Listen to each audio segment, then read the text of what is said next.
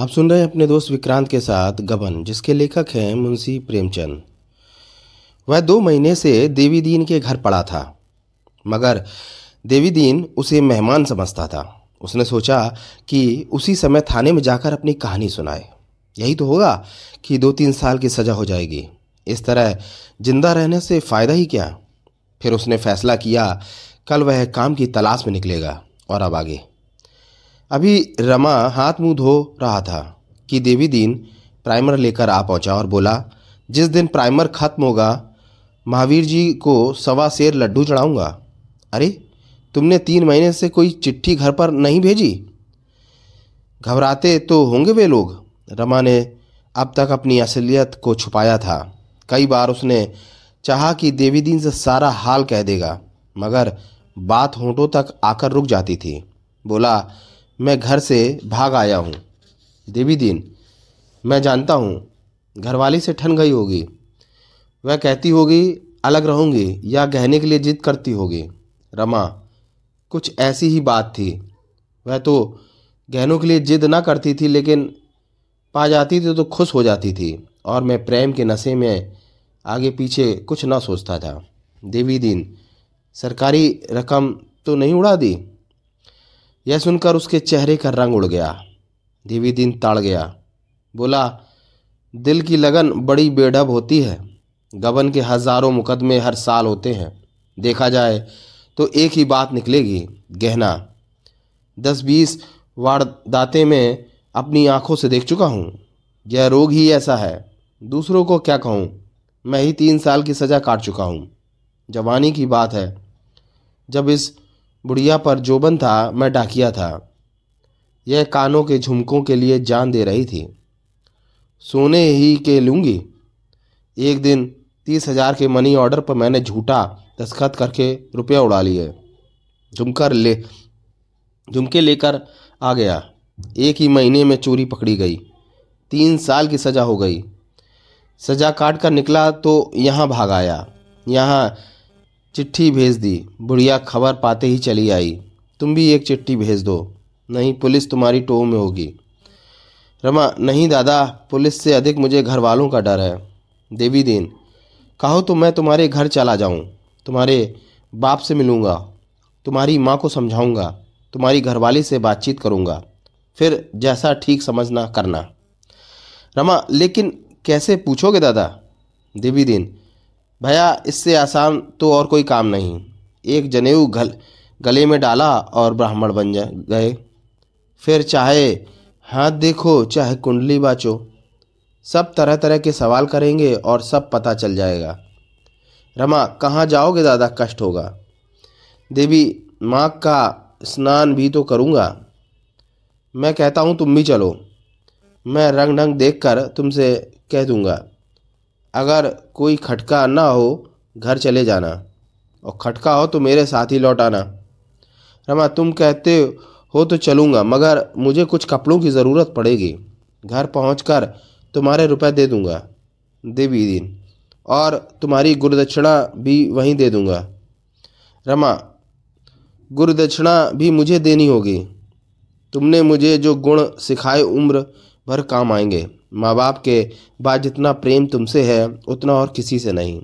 तुमने ऐसे गाढ़े समय में मेरी बाह पकड़ी जब मैं मझधार में जा रहा था। देवी दीन ने उसे बाज़ार चलने को कहा। रमा चलने को तैयार हुआ, लेकिन दरवाजे तक आकर रुक गया। देवी, क्यों रुक गए? क्या डर रहे हो? पुलिस तुम्हारी ओर ताकती हो भी नहीं है। देवी दीन ने बहुत समझाया, मगर रमा जाने पर राज़ी न हुआ। देवी दीन अकेला ही चला गया और घंटे भर बाद लौटा। यह देखो, कपड़ों का नमूना लाया हूँ। इनमें जो पसंद हो, ले लो। रमा, इतने महँगे कपड़े क्यों लाए? देवी सस्ते थे, मगर विलायती थे। रमा, तुम विलायती कपड़े नहीं पहनते? देवी, इधर बीस साल से तो नहीं पहने। जिस देश में रहते हैं, जिसका अन्न, जल, खाते, पीते हैं, उसके लिए इतना भी ना करें। तो जीवन पर धिक्कार है। दो जवान बेटे, इसी स्वदेशी की भेंट कर चुका हूँ। अकेले ऐसे पट्टे थे कि तुमसे क्या कहूँ? दोनों विदेशी कपड़ों की दुकानों पर तैनात थे। मजाल थी कोई ग्राहक दुकान पर आ जाए। हाथ जोड़कर घिघिया कर धमका कर सबको फिर लेते थे। बाज़ार उन्होंने जाकर कमिश्नर से फरियाद की।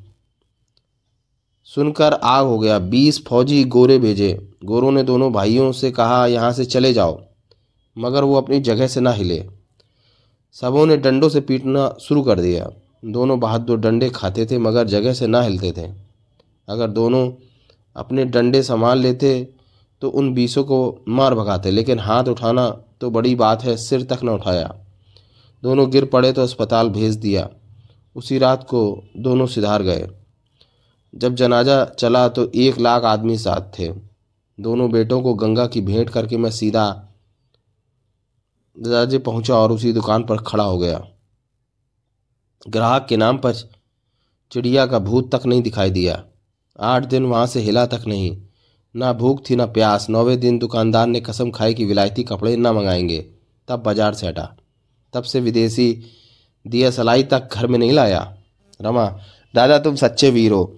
और वे दोनों लड़के भी सच्चे योद्धा थे। देवी दीन शहीदों की शान से बोला, अरे बड़े बड़े आदमियों से कुछ ना होगा। ये तो रोना जानते हैं। बड़े बड़े देशभक्तों को विलायती शराब के बिना चैन नहीं आता। उनके घर में जाकर देखो तो एक भी देसी चीज़ नहीं मिलेगी। दिखाने को दस बीस कुत्ते गाड़े के बनवा लिए। सबके सब भोग विलास में अंधेर हो रहे हैं। उस पर दावा ये कि हम देश के लिए मरते हैं। गरीबों को लूट कर विलायत का घर भरना तुम्हारा काम है। हाँ रोते जाओ। विलायती शराबें उड़ाओ। विलायती बर्तनों में खाओ। विलायती दवाइयाँ पियो। विलायती भाषा बोलो। विलायती ठाठ बनाओ। मगर देश के नाम को रोते जाओ। अभी तुम्हारा राज नहीं है। जब तुम इतने ऐठते हो, जब तुम्हारा राज होगा, तब तो तुम गरीबों को पीस कर भी पी जाओगे। इतना कहकर देवी दीन कुछ देर चुप बैठा रहा। फिर बोला अच्छा अब खाना पकाओ। साँझ को चलकर कपड़े दर्जी को दे देंगे। जब अंधेरा हो गया तो देवी दीन ने आकर कहा, चलो कपड़े सिलवा लें। रमा सिर पर हाथ रखे बैठा था। चेहरा उदास था। फिर बोला, दादा, मैं घर ना जाऊँगा। देवी दीन ने पूछा, क्यों क्यों? क्या बात हो गई? रमा, कौन से मुँह लेकर जाऊँ? मुझे तो डूब मरना चाहिए था। यह कहते रो पड़ा। कई दिनों के बाद कोई नौ बजे रमा पुस्तकालय से लौट रहा था कि रास्ते में उसे कई आदमी किसी शतरंज के नक्शे की बात करते हुए मिले। यह नक्शा वहाँ के एक अखबार में छपा था। उसे हल करने के लिए पचास रुपये का इनाम का वादा था। उन आदमियों से मालूम हुआ कि वह नक्शा बहुत मुश्किल है। वहाँ के बड़े बड़े शतरंजबाजों ने उसे हल करने की कोशिश की मकर नाकाम रहे। रमा, वह नक्शा देखने के लिए बेचैन हो गया। पूछा आप लोगों में किसी के पास नक्शा है? उन्होंने एक साधारण से दिखने वाले व्यक्ति को यह सवाल करते हुए सुना तो एक ने कहा हाँ है तो मगर तुम देख कर क्या करोगे? यहाँ अच्छे अच्छे डुबकी खा रहे हैं। एक शतरंजबाज ने तो उसे हल करने के लिए अपने पास से सौ रुपये देने का वादा किया है। फिर उन्होंने रमा को नक्शा दिखाया। रमा को याद आया, यह नक्शा कहीं देखा है। सोचने लगा, कहाँ? रमा ने नक्शा नकल किया और घर चला गया। रमा ने उस नक्शे पर दिमाग लड़ाना शुरू किया, लेकिन चाले सोचने के बजाय वह यही सोच रहा था कि वह नक्शा कहाँ देखा। आधी रात के बाद उसे याद आया कि राजा साहब ने यह नक्शा दिया था और लगातार तीन दिन दिमाग लड़ाने के बाद उसने हल किया था। फिर तो उसे एक एक चाल याद आ गई और नक्शा हल हो गया। सुबह रमा ने देवी दीन से पूछा, दादा, जानते हो? सदा अखबार का दफ्तर कहाँ है? देवी, जानता क्यों नहीं? यहाँ कौन सा अखबार है जिसका पता मुझे मालूम ना हो? रमा, आज जरा वहाँ तक जाओगे? देवी, मुझे भेज कर क्या करोगे?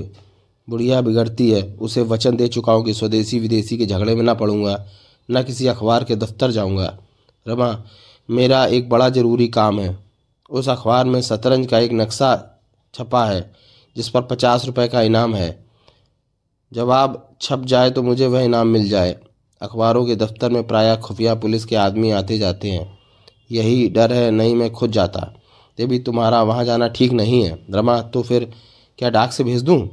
नहीं, डाक में सादा लिफाफा इधर उधर हो सकता है।